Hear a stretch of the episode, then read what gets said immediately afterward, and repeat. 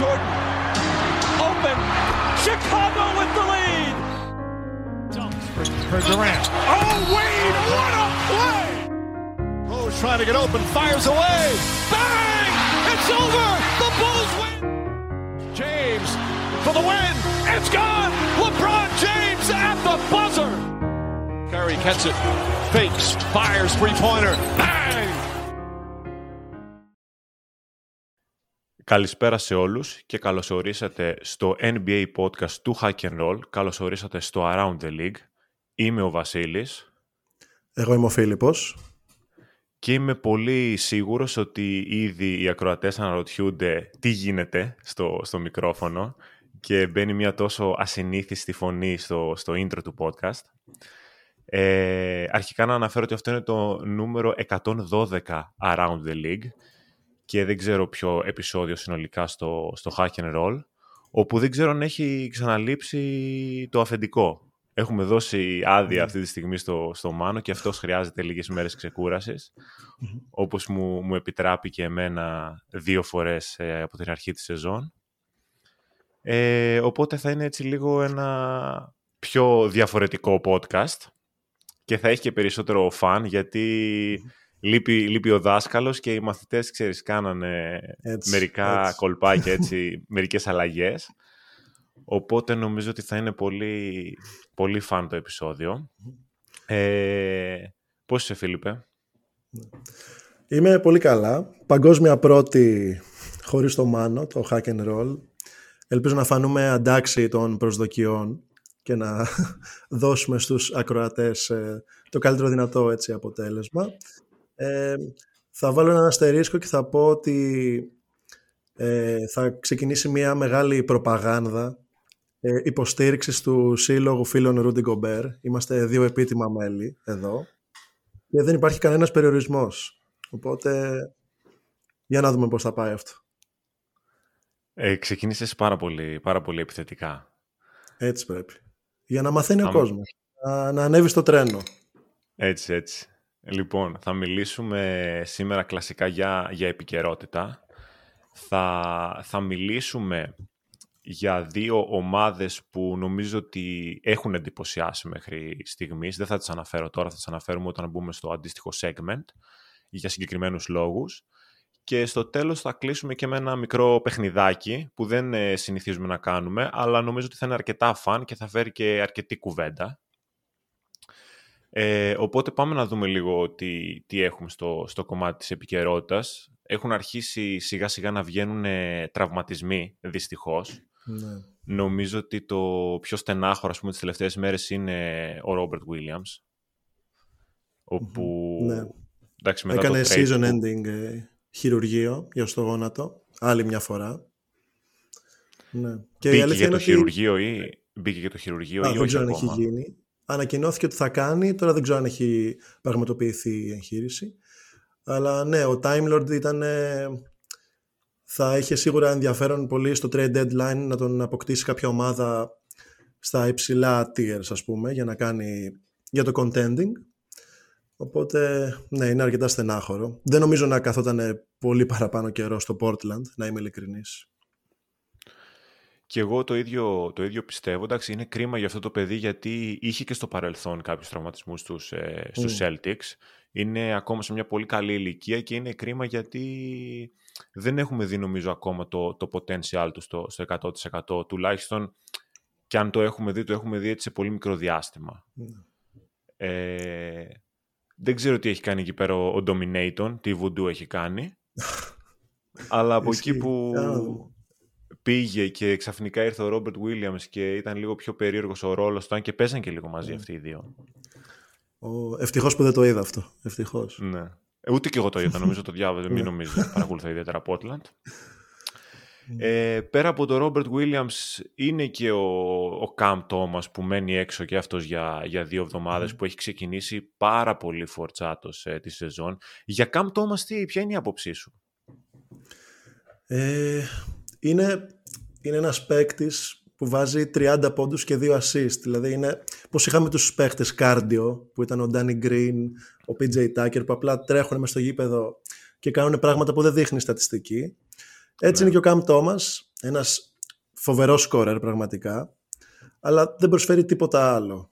Δηλαδή και στην άμυνα είναι μέτριος at best και μετά είτε στη δημιουργία είτε στο να διαβάζει τις καταστάσεις παραπάνω δεν είναι κάτι ιδιαίτερο, αλλά στο σκοράρισμα είναι φανταστικός. Και ε, βοηθάει πολύ στο Brooklyn που έχουν 4-5 φοβερούς έτσι, αμυντικούς παίκτες, πολύ versatile και κολλάει καλά σε αυτό το σύνολο θεωρώ. Άρα και θα του στοιχήσει η απουσία του και ας είναι μία-δύο εβδομάδες με το διάστρεμα που υπέστη. Κοίτα, όπως έλεγαν και πολλοί παλιοί μου προπονητές, ε, ναι. άμα ξέρεις να βάζεις την μπάλα στο καλάθι, θα μπορείς να παίξεις μπάσκετ. Ναι, ναι, ναι. Αν και το ακούω πολύ αυτό που λες, δηλαδή είναι ένας παίκτης που όταν δεν είναι σε καλή μέρα, δεν θα μπορέσει να δώσει πράγματα στην ομάδα του. Δηλαδή είναι από τους ναι. παίκτες που όταν είναι πολύ άστοχος, νομίζω ότι είναι unplayable. Ναι. Δεν είναι από τους παίκτες που θα μπορέσουν να βοηθήσουν και σε άλλους τομείς του, του παιχνιδιού, ακόμη και σε μια πολύ κακή μέρα. Ναι, αυτό. Ε, στη regular season θα, θα έχει πολύ χρόνο και αν με το καλό έτσι περάσουν στα play-off, εκεί θα δυσκολευτεί αρκετά να είναι μέσα στο γήπεδο για μεγάλα κομμάτια, θεωρώ. Από την άλλη, εντάξει, είναι μια ομάδα που είναι σε κατάσταση rebuilding, οπότε νομίζω δεν τους χαλάει καθόλου να εξελίξουν και έναν τέτοιον ναι. scorer. Δηλαδή δεν έχουν να χάσουν απολύτως τίποτα. Ναι. Δεν ξέρω αν είναι ακριβώς rebuilding η φάση τους. Νομίζω κοιτάνε ποια κομμάτια μπορούν να κρατήσουν. Έχουν αρκετά asset, δηλαδή έχουν πάρα πολλά picks από τις ανταλλαγές για Irving και Durant, αν δεν κάνω λάθος. Οπότε μπορούν να παίξουν εκεί μπαλίτσα. Είναι πολύ μεγάλο market, ίσως το μεγαλύτερο στο NBA. Οπότε μπορούν να φέρουν κάποιον παίχτη top επίπεδου, θεωρώ. Εντάξει, ψηλο rebuilding είναι, απλά είναι λίγο πιο alternative rebuilding. Δεν είναι το κλασικό που θα ναι. περιμένεις να ταγκάρει ομάδα, να ντραφτάρει κτλ. Αλλά δεν έχει την ταυτότητά της ακόμα. Ναι, ναι, ναι, σωστά, σωστά. Συνεχίζοντας με τους ε, τραυματισμούς, ε, είναι και λίγο περίεργη κατάσταση και του Τζαμάλ Μάρεϊ, που έχει περάσει νομίζω λίγο under the radar προς το παρόν, αλλά χάνει μάλλον όλο τον Νοέμβριο, από ό,τι φαίνεται, με αυτό τον τραυματισμό που ναι. έχει στο, στο δεξί μυρό, αν δεν κάνω λάθος.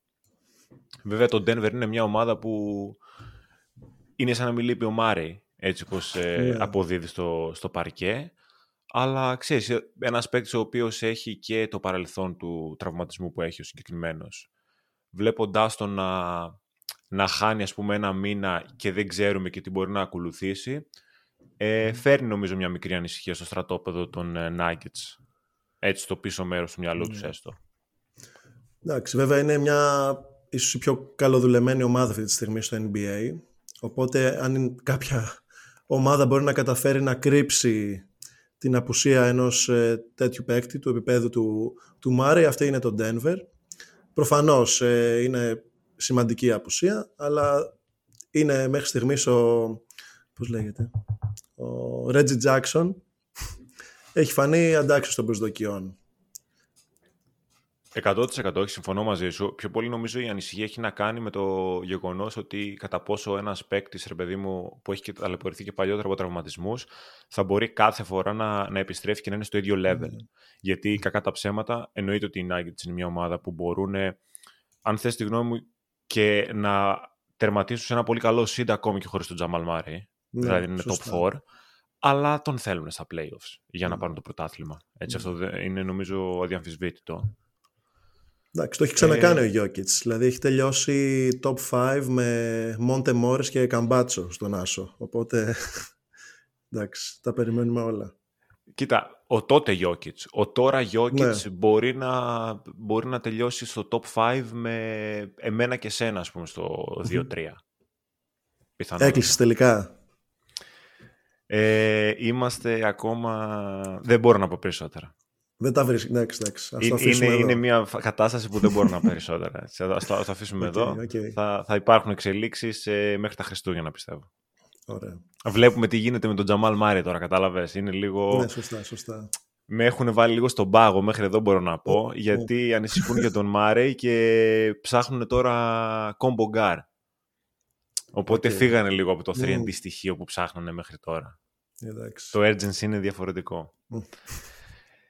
Ε, νομίζω ότι έχουμε και τον, ε, έτσι για να επιστρέψουμε στο, στο θέμα των τραυματισμών, και ο Μπούκερ είναι λίγο μια περίεργη κατάσταση. Ε, χωρίς Ναι. να δείχνει ανησυχίας ε, η φάση του με τον τραυματισμο έχει χάσει πάρα πολλά παιχνίδια.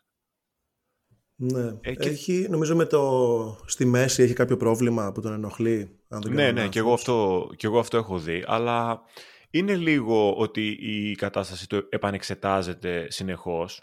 Μμμ. Εγώ δεν νομίζω ότι η φάση με τον Μπούκερ είναι τόσο, τόσο χαλαρή όσο, όσο δείχνει. Υπό την έννοια ότι αν όντως το πρόβλημά του είναι στη μέση, η μέση είναι πολύ ύπουλος τραυματισμός. Και από την άλλη, ξέρεις, η Suns είναι μια ομάδα που είναι τελείως καινούργια, είναι win now η κατάστασή τους και πρέπει να έχει τους superstar όλους μαζί για να δουν τι μπορούν να χτίσουν και να είναι έτοιμοι στα playoffs. Μμμ. Και δεν βοηθάει Ναι. καθόλου η έλλειψη του Booker αυτή τη στιγμή. Ε, Συμφωνώ. Δηλαδή πάνω που κατάφερε και μπήκε ο Μπιλ και έχει παίξει τα πρώτα του δύο παιχνίδια. Ε, ναι, δεν έχει βοηθήσει έτσι, η απουσία του, του Booker. Ε, Παρ' όλα αυτά πιστεύω ότι γίνεται κάτι καλό στο Phoenix, ότι θα το καταφέρουν να δουλέψει. Έχουν ένα πολύ βαθύ ρόστερ, αλλά όπως είπες και εσύ πολύ σωστά, πρέπει να παίξουν όλοι μαζί για ένα σημαντικό διάστημα, να δούνε πώς δουλεύουν μεταξύ τους, να μοιράσουν τις μπάλες σωστά. Ε, ναι, παρόλα αυτά, Durant φοβερός, έτσι. Συγκινητικός, όπως πάντα. Εντάξει, είναι... στη- Δεν είχε μπει τόσο καλά στη σεζόν, Ναι, αλλά νομίζω ότι Ξεκίνησε κάποια μάτς, ναι. έχει, βρει, έχει βρει το ρυθμό του. Τώρα και Μμμ, χθες, μμμ. ας πούμε, στο, στο in-season ήταν ε, πάρα πολύ καλός με τους ε, Lakers. Ξέρεις, αυτό που μου κάνει λίγο εντύπωση με τους ε, Suns είναι όταν επιστρέψει ο Booker, νομίζω ότι πάρα πάρα πολλοί παίκτες, και είναι και λογικό έτσι, θα, θα παραγωνιστούν, αλλά δεν ξέρω αυτό σε, σε βάθος χρόνου μέσα στη σεζόν και στα playoffs πόσο θα τους, ε, θα τους βοηθήσει, γιατί είναι νέο το roster, αυτοί οι παίκτες βρίσκουν σιγά σιγά το ρόλο τους στην ομάδα Ναι. και θα κληθούν να αλλάξουν τελείως το ρόλο τους όταν επιστρέψει ο Booker. Δηλαδή ο, ο Grayson Allen που είναι ένας παίκτης των 25 λεπτών περίπου αυτή τη στιγμή, ξαφνικά θα γίνει ένας παίκτης των 12 λεπτών. Αν μπει Ναι. ο Booker. Και ναι, θα είναι λίγο περίεργο, αλλά anyway, αυτά θα τα πούμε αναλυτικότερα σε ένα, σε ένα άλλο pod για τους ε, Suns. Δεν μιλάμε τώρα για τους Suns αναλυτικά. Ναι. Ε, δεν ξέρω αν έχεις να προσθέσεις κάποιον άλλον στη λίστα των τραυματισμών. Ναι, έχω, έχω έναν. Είναι ο, είναι ο Diaron Fox από τους ε, Sacramento Kings, ο οποίος νομίζω και αυτός έχει κάποιο πρόβλημα στον αστράγαλο. Ε, έχει- θα χάσει και αυτός δύο με τρεις εβδομάδες. Ε, πέρσι να θυμηθούμε ότι ήταν πάρα πολύ τυχερό το Σακραμέντο από άποψης ε, υγείας και τραυματισμών και γι' αυτό κατάφερε να κάνει 47 με 48 νίκες, δηλαδή βρήκε πολύ καλή χημεία και συνοχή. Τώρα, ε, παρόλο που έχει μείνει η ίδια ομάδα, είναι μία ο τραυματισμός του Fox, μετά ο Keegan Murray, νομίζω και, ο, και οι υπόλοιποι σούτερ της ομάδας δεν έχουν ξεκινήσει καλά, είναι λίγο ντεφορμέ.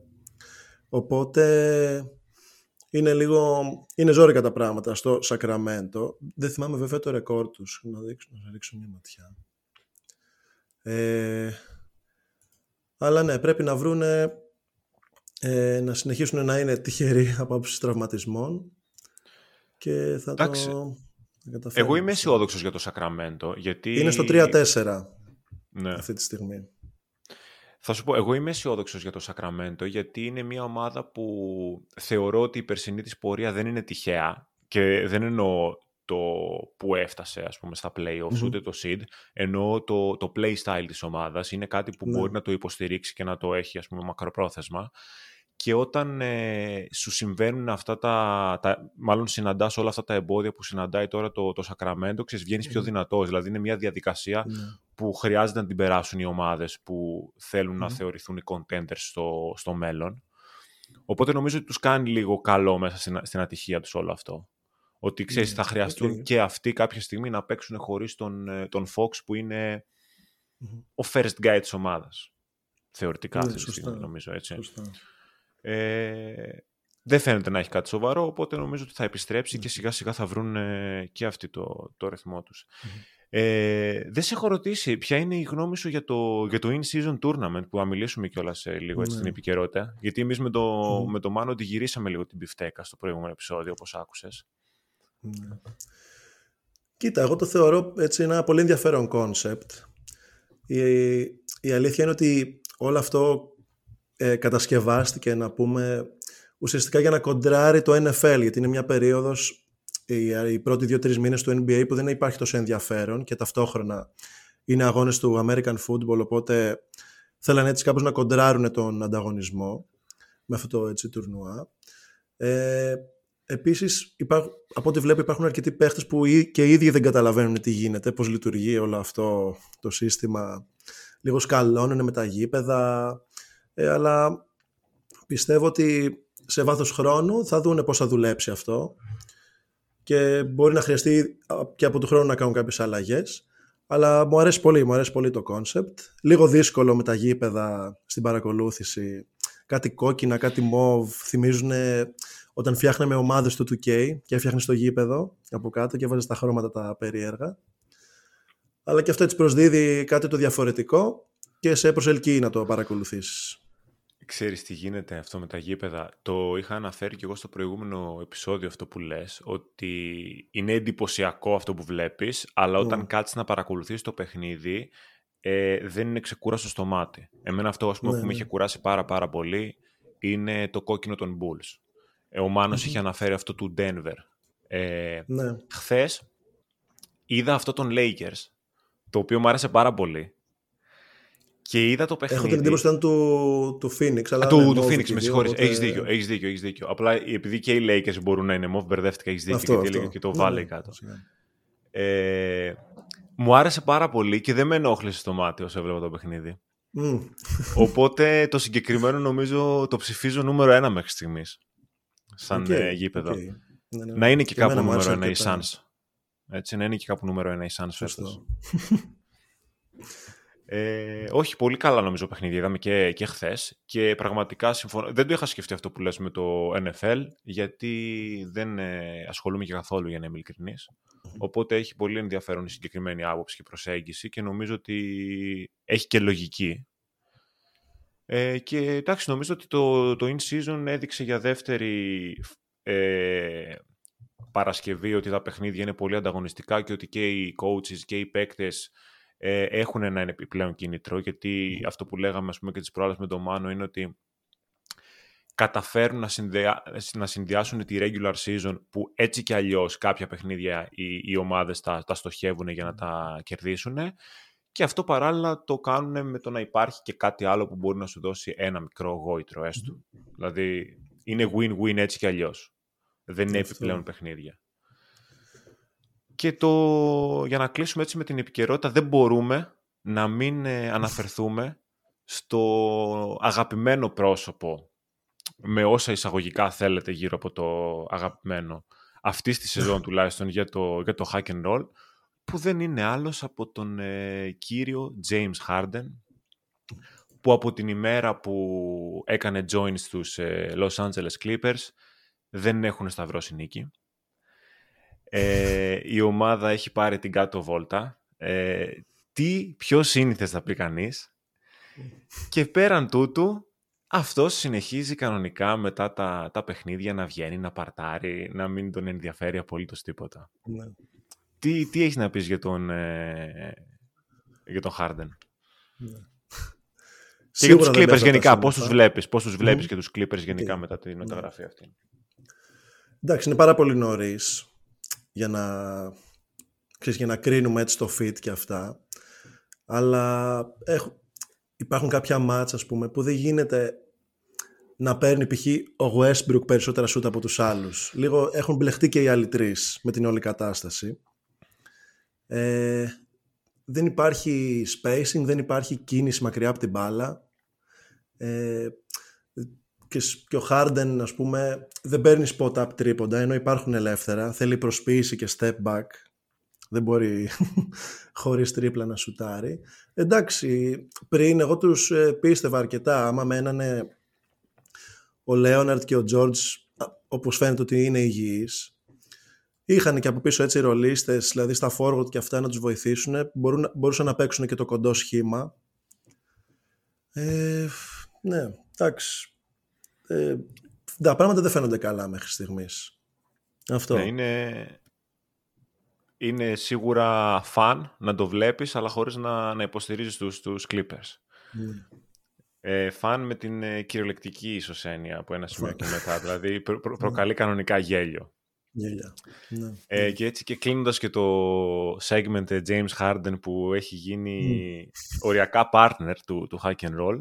Θα μπούμε Αναπόσπαστο στα... κομμάτι. Έτσι, έτσι. Θα μπούμε στα δύο βασικά segments του, του σημερινού επεισοδίου.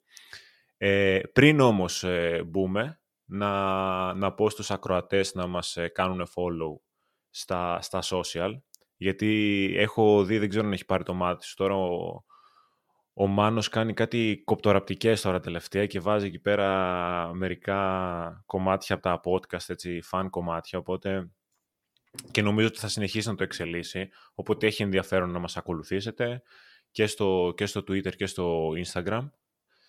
Ε, να πω επίσης ότι σήμερα γράφω από Βερολίνο και γιατί γράφω από Βερολίνο, γιατί σε άλλα νέα, επειδή υπάρχει στο, στο Hack and Roll και το Eurostep, ασχολούμαστε και με την ε, Euroleague. Ήρθα να δω το παιχνίδι του Παναθηναϊκού με την Άλμπα στο Βερολίνο και κυρίως ήρθα να βολιδοσκοπήσω την κατάσταση. Γιατί έχουμε ε, ανακοινώσει από την αρχή της σεζόν ότι θα ταξιδέψουμε στο Βερολίνο για να παρακολουθήσουμε το Final Four και φυσικά να παράγουμε και content το οποίο μπορείτε να το στηρίξετε κερνώντας ένα καφεδάκι στο buymeacoffee slash hackandroll.com Ελπίζω να το είπα καλά γιατί την προηγούμενη φορά που το ανέφερα το είχα πει λάθος αλλά και λάθος να το είπα δεν πειράζει γιατί απλά θα μπείτε στο description του επεισοδίου που θα το έχει βάλει ο Μάνος και θα κεράσετε εκεί πέρα. Έτσι. Hack and Οπότε roll, είναι buy me δύο- a coffee, παιδιά. Και εγώ μετά από ξενύχτη χθες είμαι ήδη στο πρώτο καφεδάκι. Οπότε στηρίξτε έτσι την προσπάθειά μας και την επιθυμία μας να πάμε έτσι στο Βερολίνο και να παρακολουθήσουμε το Final Four από κοντά. Ακριβώς. Και μετά από αυτή την ε, μικρή παρέμβαση θα μπούμε στις ε, δύο ομάδες που είπαμε ότι θα, θα σχολιάσουμε σήμερα και ο λόγος που θα τις ε, σχολιάσουμε είναι διότι μιλάμε για την καλύτερη επίθεση και την καλύτερη άμυνα του NBA αυτή τη στιγμή. Και η αλήθεια είναι ότι όταν προχθές, Φίλιππε, συζητούσαμε ε, για το επεισόδιο, είχαμε μία μικρή ανησυχία για το αν θα συνεχίσουν να είναι πρώτες μέχρι την ημέρα του επεισοδίου, αλλά τα Ναι. καταφέρανε. Ισχύει, ισχύει. Είχα ένα μικρό άγχος έτσι, μη φύγουν από την ε, κορυφή, αλλά... Για την επίθεση κυρίως είχαμε άγχος. Για την άμυνα δεν είχαμε κανένα Σωστό, άγχος. σωστό, σωστό. Εγώ Η προσωπικά άμυνα- δεν ξέρω για σένα. Βράχος, βράχος η άμυνα δεν φεύγει από εκεί. Ε, θα μείνει όλη τη χρονιά. Μακάρι. Ε, πάμε να μιλήσουμε όμως πρώτα για την επίθεση, γιατί η άμυνα θέλω να έχει έτσι, την τιμητική της στο τέλος, γιατί είναι λίγο πιο, πιο spicy θέμα, και η οποία δεν είναι άλλη από την επίθεση των Indiana Pacers. Ε, εδώ βέβαια να, να προσθέσω ότι ό,τι πούμε για τους ε, Pacers όσο αφορά ας πούμε τα advanced stats ισχύει σε πάρα πολύ μεγάλο βαθμό και για τον Dallas. Είναι δηλαδή η ομάδα που τις περισσότερες φορές τους απειλεί Ναι, σε, σωστά. σε πολλά σημεία, χωρίς αυτό να σημαίνει ότι έχουν τόσα πολλά κοινά στα- στο παιχνίδι τους, καμία σχέση. Ναι, ναι. Μιλάω καθαρά μόνο για Αντιδιαμετρικά, τους, ε, δηλαδή στο επιθετικό ναι. κομμάτι το πώς επιτίθενται είναι ε, αρκετά διαφορετικό. Ε, ποια είναι η άποψή σου για τους ε, φετινούς Pacers μέχρι στιγμής; Η η Ινδιάνα έχει δείξει ένα πάρα πολύ ελκυστικό μπάσκετ, έτσι, με πάρα πολλές κατοχές. Τώρα θα αρχίσουν τα νούμερα, disclaimer, θα αρχίσουν να πετάω πολλά πράγματα. στους Γι' αυτό ακροατές. σε έχουμε και όλα εδώ, έτσι. Σωστά. Έχουν το πρώτο pace στο NBA, νομίζω είναι γύρω σε 107 κατοχές, αν, δεν θυμάμαι, αν θυμάμαι σωστά. Ε, γίν- ε, γίνονται όλα, περιτριγυρίζονται γύρω τον Tyrese Halliburton, ο οποίος τρέχει πάρα πολλά pick and roll, ε, κάνει πάρα πολλά drives και πασάρει και βρίσκει και τους συμπαίκτες του. Έχουν στήσει, νομίζω, ένα αρκετά καλό supporting cast γύρω του, που εννοείται ενδέχεται και βελτίωσης, αλλά σε αυτή τη φάση έτσι δοκιμάζουν και κάποιους νέους παίκτες που έχουν. Ε, γενικά μου αρέσει πάρα πολύ το μπάσκετ που παίζουν. Γυ- Γυρίζουν πολύ γρήγορα την μπάλα, ε, βρίσκουν τους ελεύθερους παίκτες και σουτάρουν και πολλά τρίποντα, κυρίως από catch and shoot καταστάσεις. Ε, ναι, ε, και κάτι άλλο να πω, κάποια άλλα νουμεράκια έτσι ε, ενδιαφέροντα. Είναι πρώτη, πρώτη στα drives, η δεύτερη, είναι μαζί με την Οκλαχώμα. Και ε, είναι από τις πιο εύστοχες ομάδες σε spot-up και catch and shoot ε, καταστάσεις. Και όλα αυτά είναι έτσι προϊόν του, της δημιουργίας του Χαλιμπέρτον. Ε, κάποια έτσι, μικρά σχόλια. Ε, το offensive rating που έχουν είναι το μεγαλύτερο στην ιστορία του NBA μετά από 8 παιχνίδια. Δηλαδή από τότε που καταγράφουμε τα δεδομένα περί offensive και defensive rating έχουν καταγράψει την καλύτερη επίδοση στην ιστορία του NBA. Οπότε αυτό έτσι είναι ένα fun fact. Ε, και θέλω να πω λίγο για τους δύο βετεράνους έτσι που παίρνουν χρόνο. Ε, ο Miles Turner και ο Buddy Hield λίγο με προβληματίζει γιατί δεν είναι στο ίδιο timeline και ίσως ο Turner στέκει πιο πολύ στην ομάδα αλλά βλέπω τον Buddy Hield να αλλάζει ε, ομάδα μέχρι το trade deadline. Είναι ήδη εκτός rotation. Νομίζω του έχει φάει τη θέση του βασικού ο Obi Toppin. Αυτά είναι ολίγη. Σε πολύ φαν ομάδα για να τη βλέπεις. Ε, εσένα ποια είναι η άποψή σου για, για τους Pacers; Κοίτα, ε, σίγουρα, σίγουρα είμαι εντυπωσιασμένος με αυτό που βλέπουμε μέχρι στιγμής και παρότι είχαμε αναφέρει όταν κάναμε και το preview των ομάδων εδώ πέρα στο, στο Hack and Roll ότι τους περιμένουν να είναι καλοί, σε καμία περίπτωση δεν περίμενα η επίθεση να λειτουργεί τόσο καλά. Ε, έχω σημειώσει όλα όσα είπες, οπότε χαίρομαι πάρα πολύ που, που τα ανέφερες. Ε, θα προσθέσω ότι έχουν και τον καλύτερο λόγο assist προς λάθη, το οποίο είναι εντυπωσιακό ε, αν αναλογιστεί κανείς το ρυθμό με τον οποίο παίζουν. Είναι προφανές ότι όταν ε, επιτίθεσαι, όταν πας το παιχνίδι σε πολλές κατοχές θα δώσεις και περισσότερες assist όταν είσαι αυτό το play style, αλλά θα κάνεις και πολλά λάθη. Α, τα λάθη που κάνουν δεν είναι τόσα πολλά. Ούτε για το passing game που, που έχουν, ούτε για το ρυθμό στον οποίο παίζουν.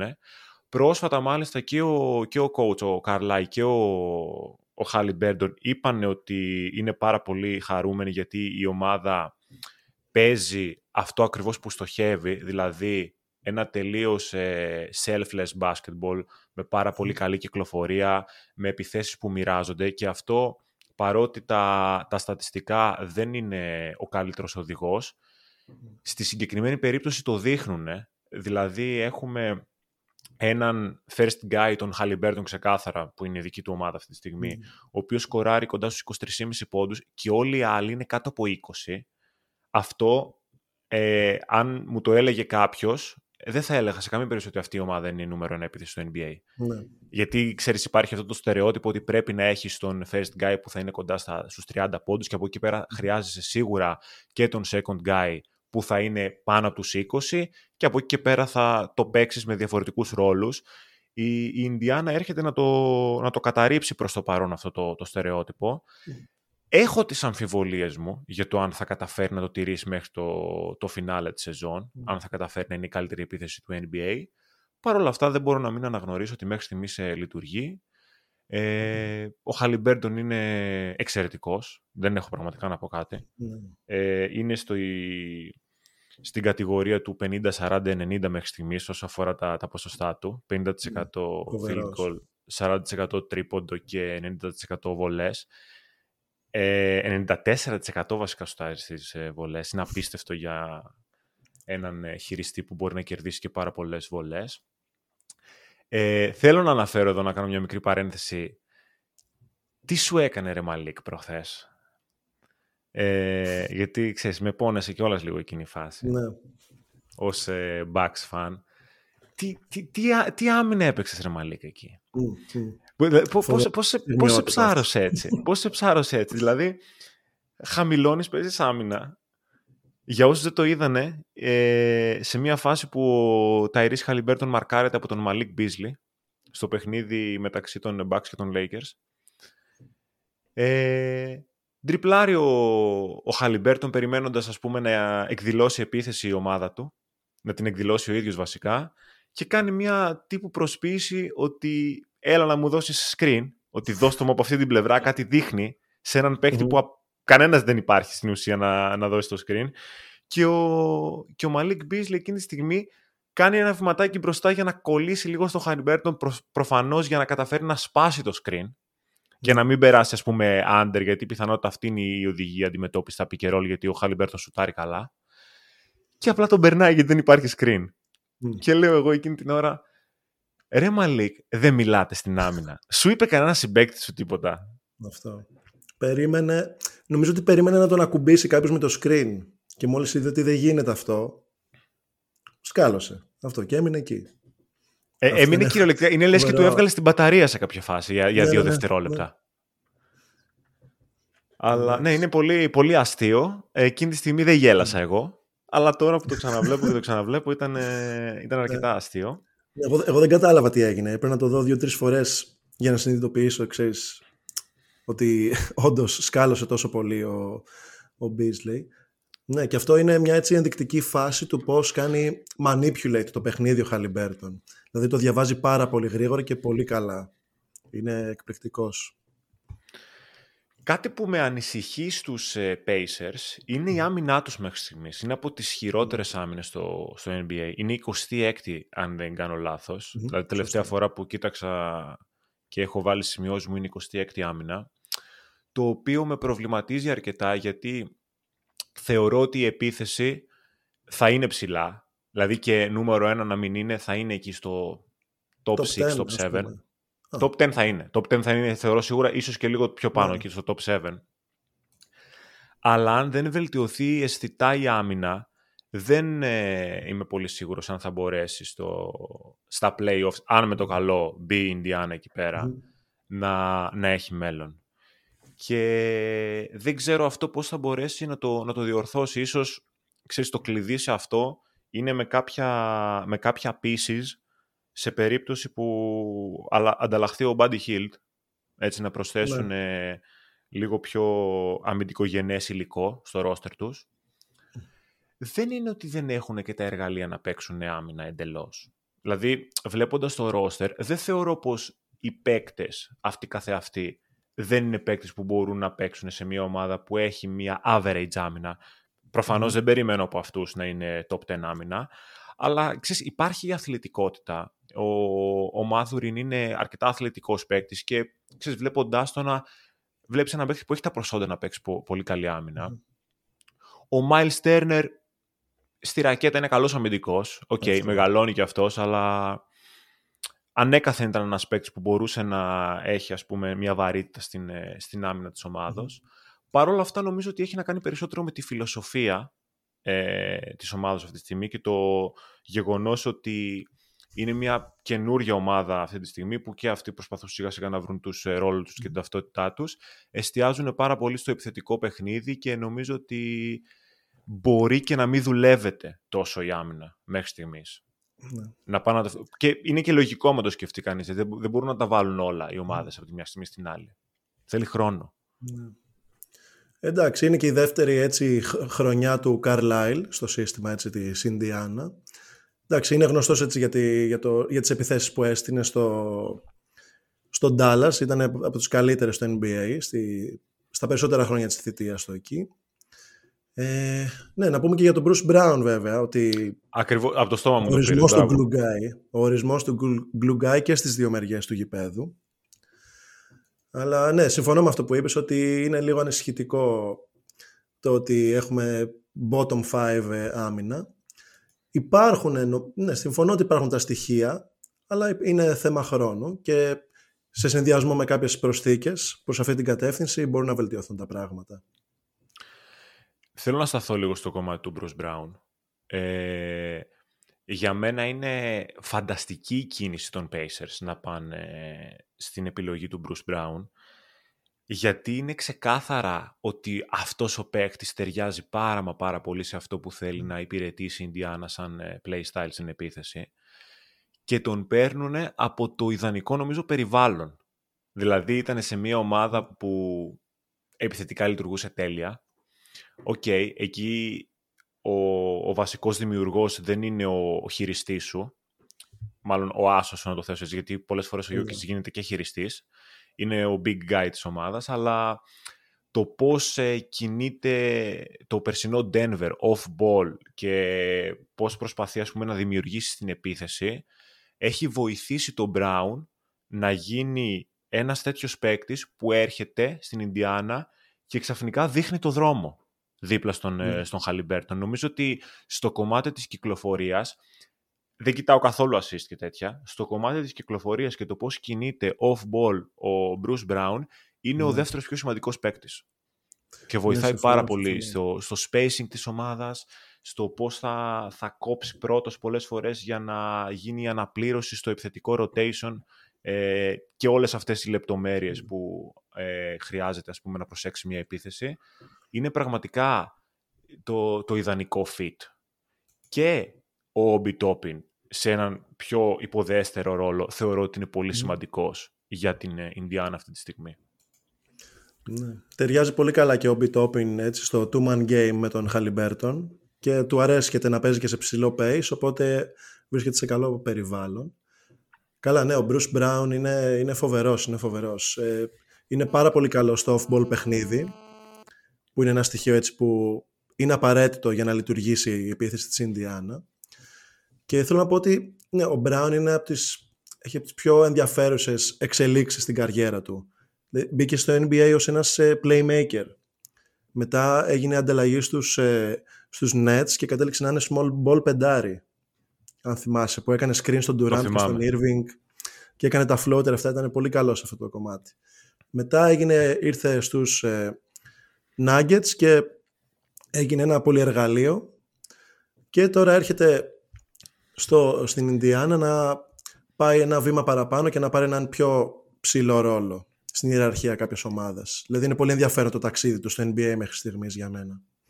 Ξέρεις τι, νομίζω ότι θέλω να σταθώ λίγο σε αυτό το κομμάτι που λες και έχει πολύ ενδιαφέρον. Γιατί νομίζω ότι παίκτες σαν τον ε, Bruce Brown και σπανίζουν και είναι και λίγο underrated. Γιατί δεν θα πέσουν ποτέ πάνω τους τα φώτα ε, ως παίκτες που μπορεί να έχουν ε, τις τρελές επιδόσεις ε, όσο αφορά τη στατιστική mm. τους, ας πούμε, με κάτι τρελό 25-30 πόντους ή πολλά τρίποντα ή πολλές assist αλλά είναι πραγματικά πάρα πολύ δύσκολο και απαιτεί πολύ υψηλή, υψηλού επίπεδου αντίληψη να μπορείς να προσαρμοστείς σε τόσους πολλούς διαφορετικούς ρόλους κατά τη διάρκεια της καριέρας σου. Ναι. Με επιτυχία θα τολμήσω να πω. Ε, και μάλιστα αυτό να το χρησιμοποιήσεις ως ένα εργαλείο ώστε να πάρεις όλα τα καλά στοιχεία και όλα τα χρήσιμα στοιχεία από την κάθε θέση και να μπορείς να εξελίξεις το παιχνίδι σου ακόμα περισσότερο. Και βλέπεις τώρα έναν Bruce Brown επί της ουσίας να μπορεί να εξυπηρετήσει πάρα πολλούς διαφορετικούς ρόλους σε μια επίθεση. Ναι. Ναι, ναι, είναι τόσο μα τόσο σημαντικό αυτό το πράγμα. Είναι, είναι ο ορισμός νομίζω του, του glue guy επιθετικά. Δηλαδή αν μου με ρωτούσε κάποιος τι σημαίνει glue guy αυτή τη στιγμή θα του έδειχνα δες τον Bruce Brown. Ναι, εγώ δεν θυμάμαι τα τελευταία χρόνια έτσι που παρακολουθώ NBA έναν παίκτη που να προσαρμόζεται τόσο πολύ στο, στο στυλ της ομάδας και στην κατεύθυνση που θέλει να ακολουθήσει. Είναι, είναι αξιοθαύμαστο η προσαρμοστικότητα του, του Brown. Ωραία και νομίζω ότι έτσι αξίζει με αυτό, το, με αυτό το τελευταίο κομμάτι για τον Bruce Brown να κλείσουμε για τους ε, Pacers. Είπαμε τις αμφιβολίες μας για το κυρίως λόγο της άμυνας. Είπαμε και τα πάρα πολλά ε, θετικά που δείχνει μέχρι στιγμής στο παρκέ η ομάδα από την Ινδιάνα και έτσι να περάσουμε σιγά σιγά στην ε, άλλη ομάδα έκπληξη. Ε, ίσως όχι και τόσο για κάποιους, δεν ξέρω. Που είναι η καλύτερη άμυνα του, του NBA αυτή τη στιγμή. Ε, διόλου τυχαία, να μου επιτρέψεις να πω, ότι είναι η καλύτερη Ε, και δεν είναι άλλη από τους ε, Minnesota Timberwolves, του, του Rudy Gobert, του Anthony Edwards, και του Καρλ Άντωνι Towns. Έτσι. Αυτή είναι η, η σωστή σειρά. Σωστή σειρά, έτσι, μπράβο. Για, το, για τον σωστό φαν των ε, Minnesota Timberwolves. Οφείλω να σου πω ότι ανεβαίνω σιγά σιγά στο τρένο. Mm, Μίλησε να σου πω ότι... Βασίλη. Για να δούμε. Ε, κοίταξε, έχω δει αρκετά Timberwolves φέτος και είναι μια ομάδα που τολμώ να πω ότι δεν τους παρακολουθούσα ποτέ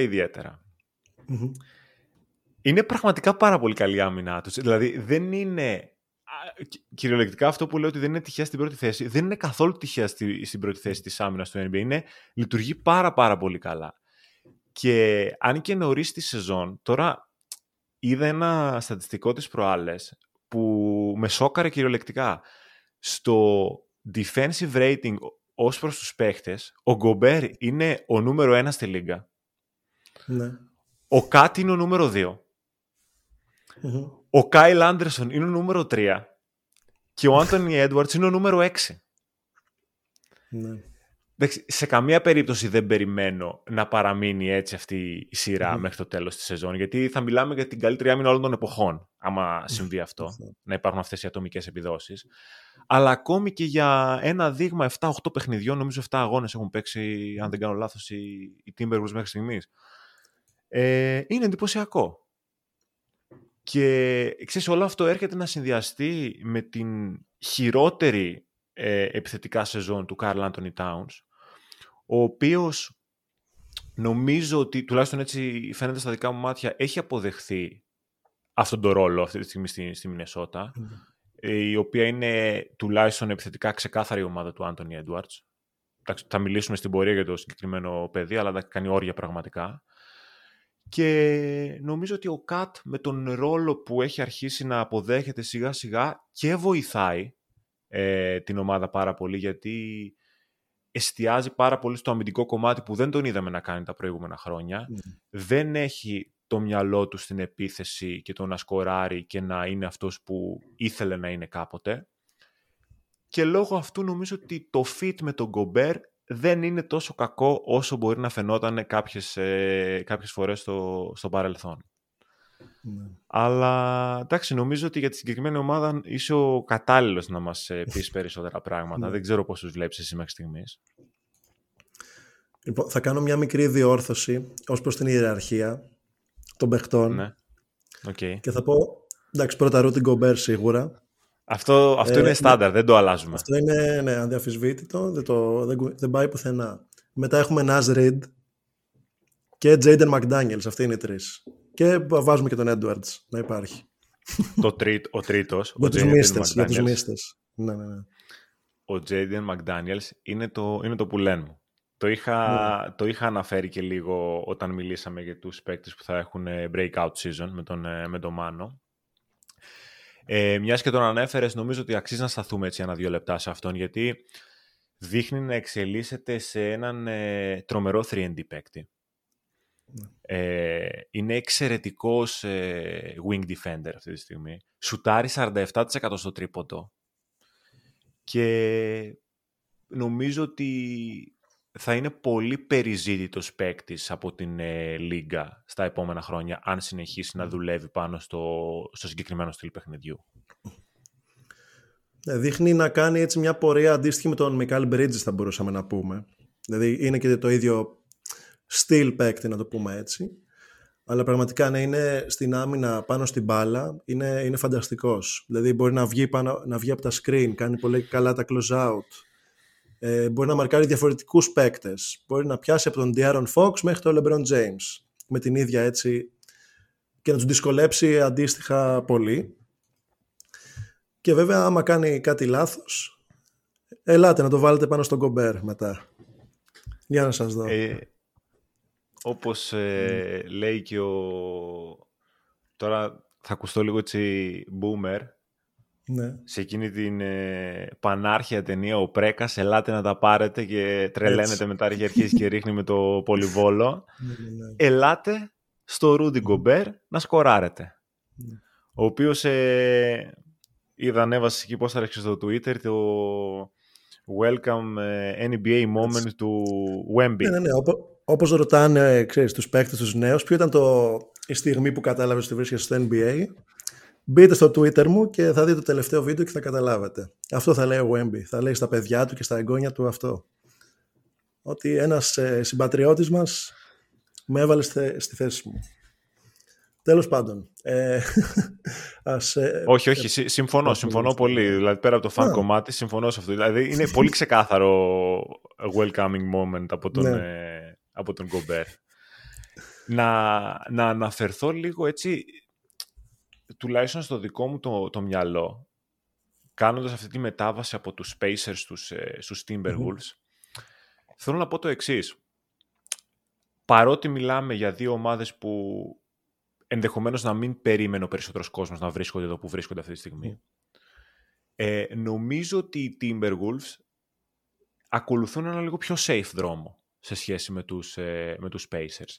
Δηλαδή, καταρχάς, το κακό τους στοιχείο, όπως για τους Pacers είναι η άμυνα, ε, ναι. εδώ είναι η επίθεση, δεν είναι τόσο κακή όσο η άμυνα των Pacers. Είναι 17η, είναι average σχεδον ε, και εννοείται ότι μεγάλο μερίδιο ευθύνης γι' αυτό με την καλή έννοια έχει ο Άντωνι Έντουαρτς. Αλλά νομίζω ότι μια ομάδα η οποία εστιάζει στο πόσο καλά θα δουλέψει η άμυνά της ε, είναι πιο δύσκολο να κάνει κοιλιά στην πορεία σε σχέση με μια ομάδα που βασίζεται κυρίως στο επιθετικό της κομμάτι και έχει να κάνει λίγο και με το momentum κάποιον από τους ε, παίκτες που έχει γιατί άμα υπάρχει, εντάξει δεν βάζουμε μέσα το κομμάτι των τραυματισμών γιατί αυτό μπορεί να χαλάσει τα σχέδια οποιασδήποτε ομάδας αλλά ξέρεις και οι παίκτες έχουν και το καλό και το κακό φεγγάρι που λέμε έτσι λίγο πιο εκλαϊκευμένα. Ε, αυτό μπορεί να χαλάσει λίγο την επίθεση μιας ομάδας σε γενικές γραμμές. Την άμυνα δεν μπορεί να τη χαλάσει τόσο εύκολα δεν ξέρω ποια είναι η άποψή σου γι' αυτό. Ναι. Ε, αρχικά να πούμε ότι είναι πολύ ενδιαφέρον το γεγονός ότι ακολουθούν μια άκρος αντιδιαμετρική πορεία οι δύο ομάδες που μας έχουν εκπλήξει μέχρι στιγμής. Ε, η μία προσπαθεί έτσι με την επίθεσή της να διακριθεί και η δεύτερη ομάδα ε, με βάση την άμυνά της έτσι να καταφέρει να πιέσει την μπάλα, να βγάλει κάποια εύκολα καλάθια αλλά ναι, συμφωνώ με αυτό που λες ότι το πιο sustainable κομμάτι είναι η άμυνά σου γιατί μπορεί να υπάρξουν ε, κάποιες περίοδοι μέσα στη σεζόν που οι παίκτες σου να μην είναι σε πολύ καλή φόρμα και έτσι να πέσει αισθητά η επίδοση της ομάδας. Ε, ως, τώρα όσον αφορά για την άμυνα των Timberwolves να πω ένα όχι τόσο ανησυχητικό είναι πολύ καλό το νούμερο ε, οι αντίπαλες ομάδες σουτάρουν με 30% στο τρίποντο απέναντι στους Timberwolves που είναι με διαφορά το προ, η καλύτερη έτσι, επίδοση. Βέβαια, ε, αυτό το στατιστικό έχει πάρα πολύ διακύμανση, μεγάλο variance και δεν ε, μπορεί να αλλάξει ένα πάσα στιγμή. Οπότε με κάνει λίγο να είμαι συγκρατημένος για την επίδοση της ομάδας στο αμυντικό κομμάτι αλλά Είμαι, την πιστεύω, την πιστεύω πάρα πολύ. Και κάτι άλλο που θέλω να πω έχει να κάνει με το μέγεθος της ομάδας. Επειδή σχεδόν και τα 48 λεπτά υπάρχουν δύο ψηλοί μέσα στο γήπεδο. Αυτό. Και κάποιες φορές μου λένε και ο, και ο Κάιλ Άντερσον μπορεί να είναι μέσα, ο οποίος είναι πάρα πολύ ψηλός, έχει μεγάλο ανοίγμα χεριών. Ε, αυτό βοηθάει πάρα πολύ στο να κλείσουν οι χώροι και να δυσκολέψουν την αντίπαλη επίθεση. Δηλαδή είναι αυτό πολύ ενδιαφέρον το κομμάτι του μεγέθους ε, και, να, και στην αμυντική σου έτσι, στον αμυντικό σου προσανατολισμό. Εγώ νομίζω ότι για να έρθω έτσι θέλω να το κολλήσω σε αυτό που, που λες, για το, ειδικά για το στατιστικό σε αφορά το τρίποντο, που εννοείται ότι έχει μεγάλο variance και μπορεί να αλλάξει ανά πάσα ώρα και στιγμή, ειδικά όταν μιλάμε για ένα τόσο μικρό sample παιχνιδιών.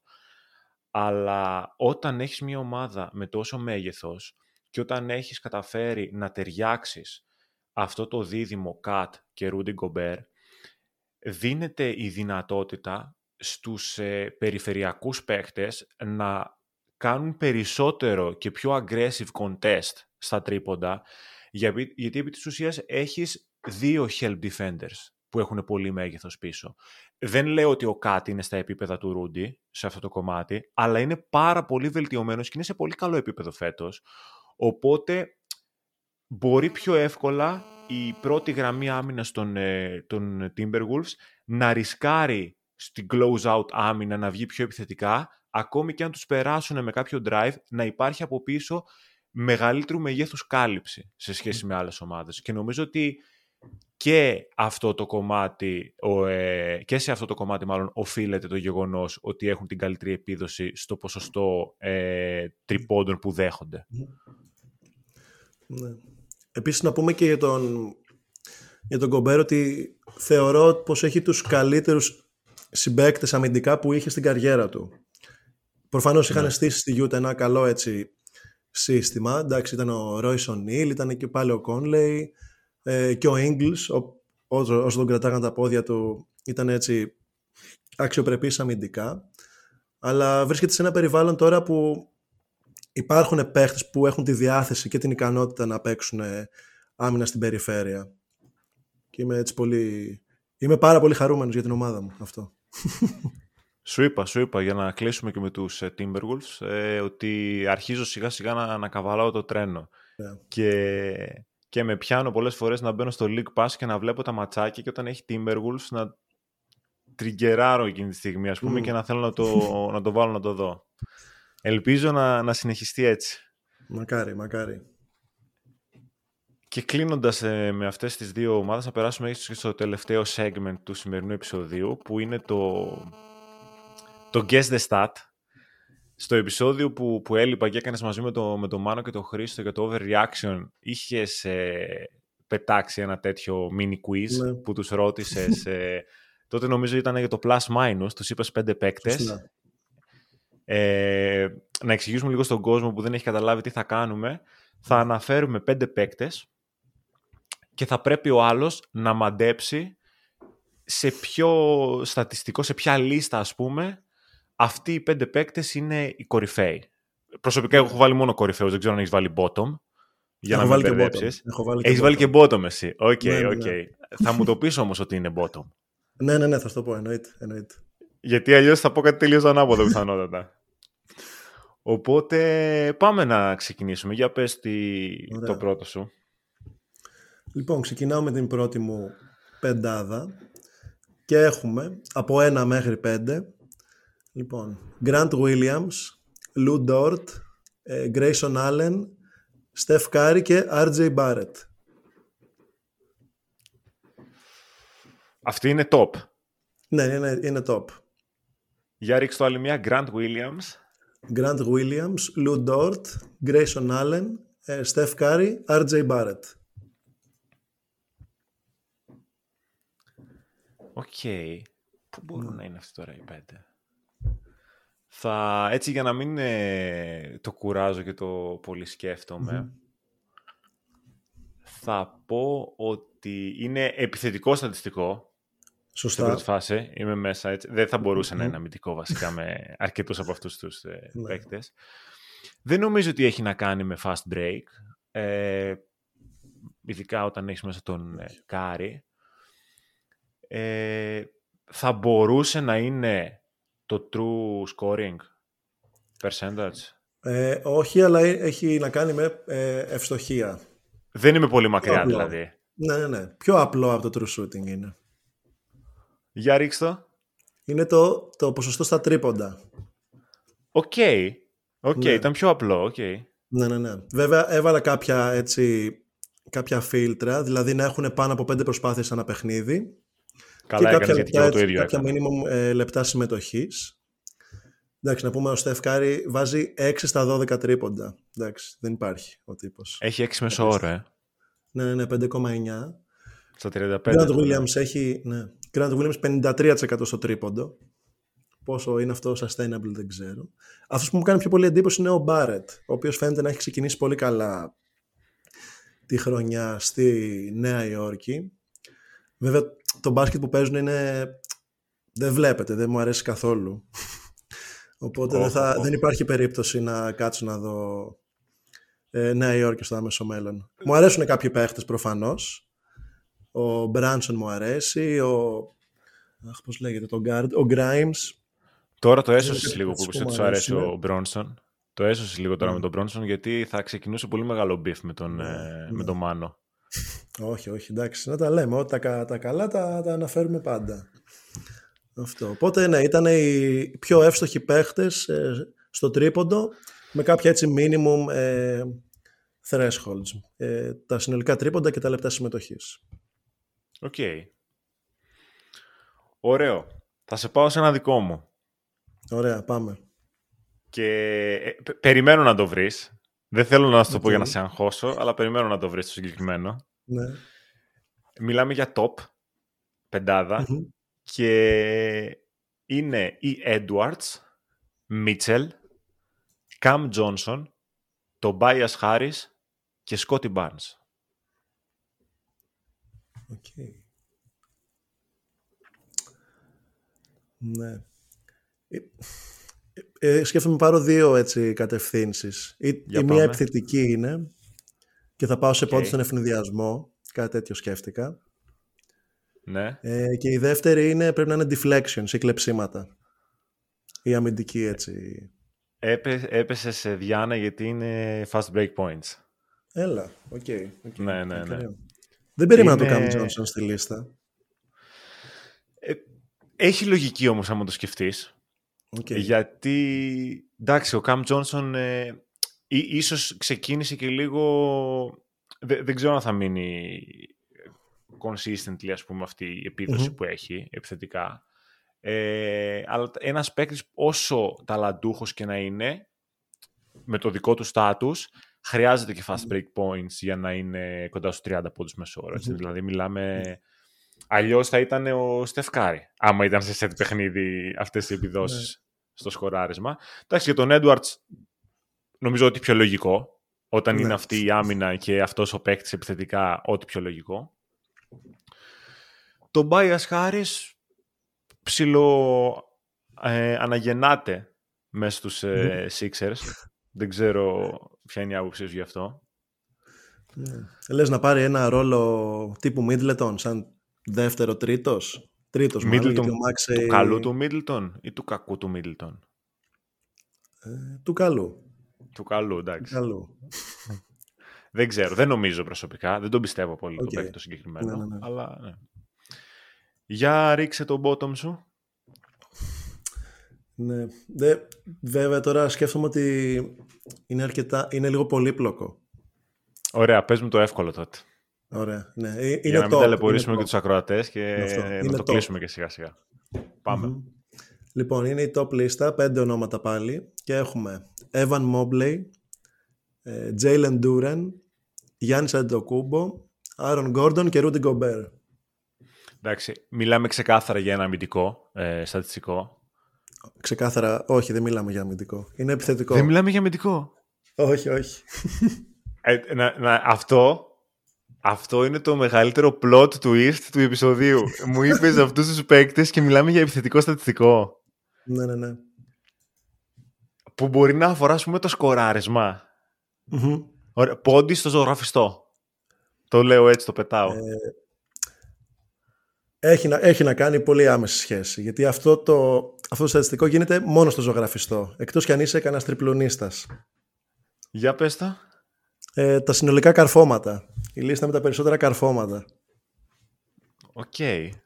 Ναι, ναι, ο Μόμπλεϊ είναι πρώτος με 28, Ντούρεν 26, Γιάννης 23, Άρον Γκόρντον 22 και Ρούντι Γκομπέρ 21. Και να πούμε, ο Τζέιλεν Ντούρεν είναι το 40% των σουτ που παίρνει είναι καρφώματα. Ο οποίος ε, ένα shout out στο Jalen Duren έχει ξεκινήσει πάρα πολύ καλά. Ναι, πολύ καλός, πολύ ε, καλός. Pistons. Και αμυντικά είναι σε τρομερό επίπεδο. Mm. Ναι, θηρίο. Στα rebound είναι πολύ καλός και στο pick and roll στην επίθεση με τον ε, Cade παίζουν πολύ καλά. Ή θυμίζει η νούμερα Dwight Howard στο, ναι. στο Orlando. Ναι, ναι. Πολύ καλή αρχή για αυτόν. Και το, και το Detroit νομίζω ότι είναι μια ομάδα που θα μιλήσουμε στα επόμενα επεισόδια σίγουρα και ναι. αξίζουν να αναφερθούν ε, κάποια πραγματάκια που έχουν πάρα πολύ ενδιαφέρον και ο Ντούρεν είναι ένας, ε, ένα από αυτά. Ναι, ναι, ναι. ναι. Και να κλείσουμε, δεν ξέρω αν έχεις να προσθέσεις κάτι άλλο με τη συγκεκριμένη λίστα, να κλείσουμε με το ε, τελευταίο ε, δικό μου ή έχεις να προσθέσεις κάτι; Ναι, ναι. Ω, δεν έχω, δεν έχω να προσθέσω κάτι. Απλά ήταν έτσι για το Ωραία. fun part. Πάμε. Τελευταίο. Πάμε να κλείσουμε με το τελευταίο δικό μου. Άντωνι Ντέιβις, Κεβόν Λούνι, Ζακ Κόλινς, Νίκολα Βούσεβιτς και Ντομάντα Σαμπόνις.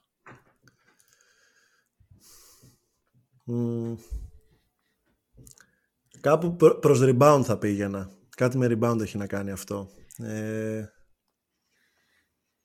Θα σου πω ότι δεν έχει να κάνει με rebound για να σε βοηθήσω λίγο. OK. Okay. Είναι, είναι κάτι επιθετικό. Έχει να κάνει με την επίθεση. Γιατί έχει, να κάνει με, έχει, ε, έχει να κάνει με την επίθεση. Έχει να κάνει με την επίθεση. Όχι τόσο άμεσα όσο μπορείς να φανταστείς, αλλά έχει να κάνει με την επίθεση. OK. Okay. Ε, μπορείς να μου ξαναπείς λίγο τη. τη ναι, είναι, ο AD πρώτος. Είναι δεύτερος ο Κεβόν Λούνεϊ. Τρίτος είναι ο Ζακ Χόλινς. τέταρτος είναι ο Βούσεβιτς και πέμπτος είναι ο Σαμπόνης. Πιστεύω ότι αν το πω θα βρεις κατευθείαν τη λογική γύρω από αυτό. Ναι. Είναι αυτό που προσπαθώ να σκεφτώ ότι κάνουν ξέρεις, πανομοιότυπα αυτοί οι πέντε παίκτες που ανέφερες και δεν, δεν ξέρω. Είναι... Να το πάρει το ποτάμι. Να το πάρει το ποτάμι. Είναι το ναι. screen assist. Έλα. OK. Okay. Ναι. Ωραίο. Ωραίο. Screen assist ουσιαστικά για να πούμε και, το, για τον κόσμο είναι ναι. το screen το οποίο οδηγεί σε εύστοχο καλάθι από τον χειριστή της μπάλας. Ε, εντάξει, νομίζω ότι... pick and roll είναι αυτό. Screen assist περισσότερο. Προφανώς πρέπει ναι. να είναι μετά από pick and roll. Τώρα Μπορεί να είναι και από κάποιο screen back στημένο, ξέρεις, και, και, και back screen στον εφηδιασμό και τέτοια. Παίζουν και αυτά. Παίζουν και αυτά. Ε, okay, το συγκεκριμένο στατιστικό δεν έλεγε για pick and roll, έλεγε γενικά screen assist. Εντάξει, για το Σαμπόνι, ας πούμε, υπάρχουν παίχτες που άμα εστιάσεις, δηλαδή ο Κεβόν Λούνι και ο Σαμπόνι, σου φέρνουν πάρα πολύ ότι είναι κορυφαίοι σε αυτό. Ε, μου έκανε εντύπωση που ο AD είναι πρώτος. Όχι ότι δεν είναι καλός σε αυτό ο AD γενικότερα, αλλά δεν περίμενα να είναι πρώτος. Και είπα να το βάλω, μου φάνηκε αρκετά, αρκετά ενδιαφέρον. Ναι, ναι. Ωραίο, δυνατό, ωραία λίστα. Ναι, εκεί συνήθως βλέπεις και Steven Adams που είναι στο top. Αλλά ναι, OK. Okay. Καλό, Steven καλό. Adams, ε, πολύ κρίμα. Δεν το έχουμε πολύ αναφέρει νομίζω. Ναι, ρε, ε, μπαίνει στο segment της επικαιρότητας αυτό, αλλά θα μιλήσουμε για το Memphis μια, μια, άλλη, μια άλλη στιγμή. Λοιπόν, ε, νομίζω ότι θα το κλείσουμε κάπου εδώ το, το επεισόδιο. Ε, ελπίζω να σας άρεσε το, το τελευταίο segment με το, με το Guess the Stat και γράψτε μας το, το σχόλιο σας γιατί θα μπορούσαμε ανατακτά χρονικά διαστήματα να το έχουμε μέσα σε, σε επεισόδια, αν μας το, το επιτρέπει και ο χρόνος και, και η επικαιρότητα γενικά. Ε, δεν ξέρω αν έχεις κάτι για κλείσιμο να προσθέσεις πριν ε, ευχαριστήσουμε το κοινό. Ε, εντάξει, ήταν ένα πολύ φαν επεισόδιο. Ευχα, ε, ευχαριστήθηκα έτσι πολύ την κουβέντα και ειδικά το τελευταίο κομμάτι στο οποίο ο προφεσόρ έτσι έβαλε την πινελιά του στο Around the League. Αυτό, ε, ελπίζω να το ευχαριστήθηκαν ε, όλοι οι ακροατές και γράψτε μας ε, κάτω από τα σχόλια άμα θέλετε να το ξανακούσετε κάτι τέτοιο αντίστοιχο ή άμα θέλετε κάποιο στατιστικό συγκεκριμένο να, να δείτε και μπορούμε να το παρουσιάσουμε είτε στο, στα social media είτε σε κάποιο επόμενο επεισόδιο. Τέλεια. Αυτά προς το παρόν. Ε, σας ευχαριστούμε όλους που μας ακούσατε. Τα λέμε σύντομα.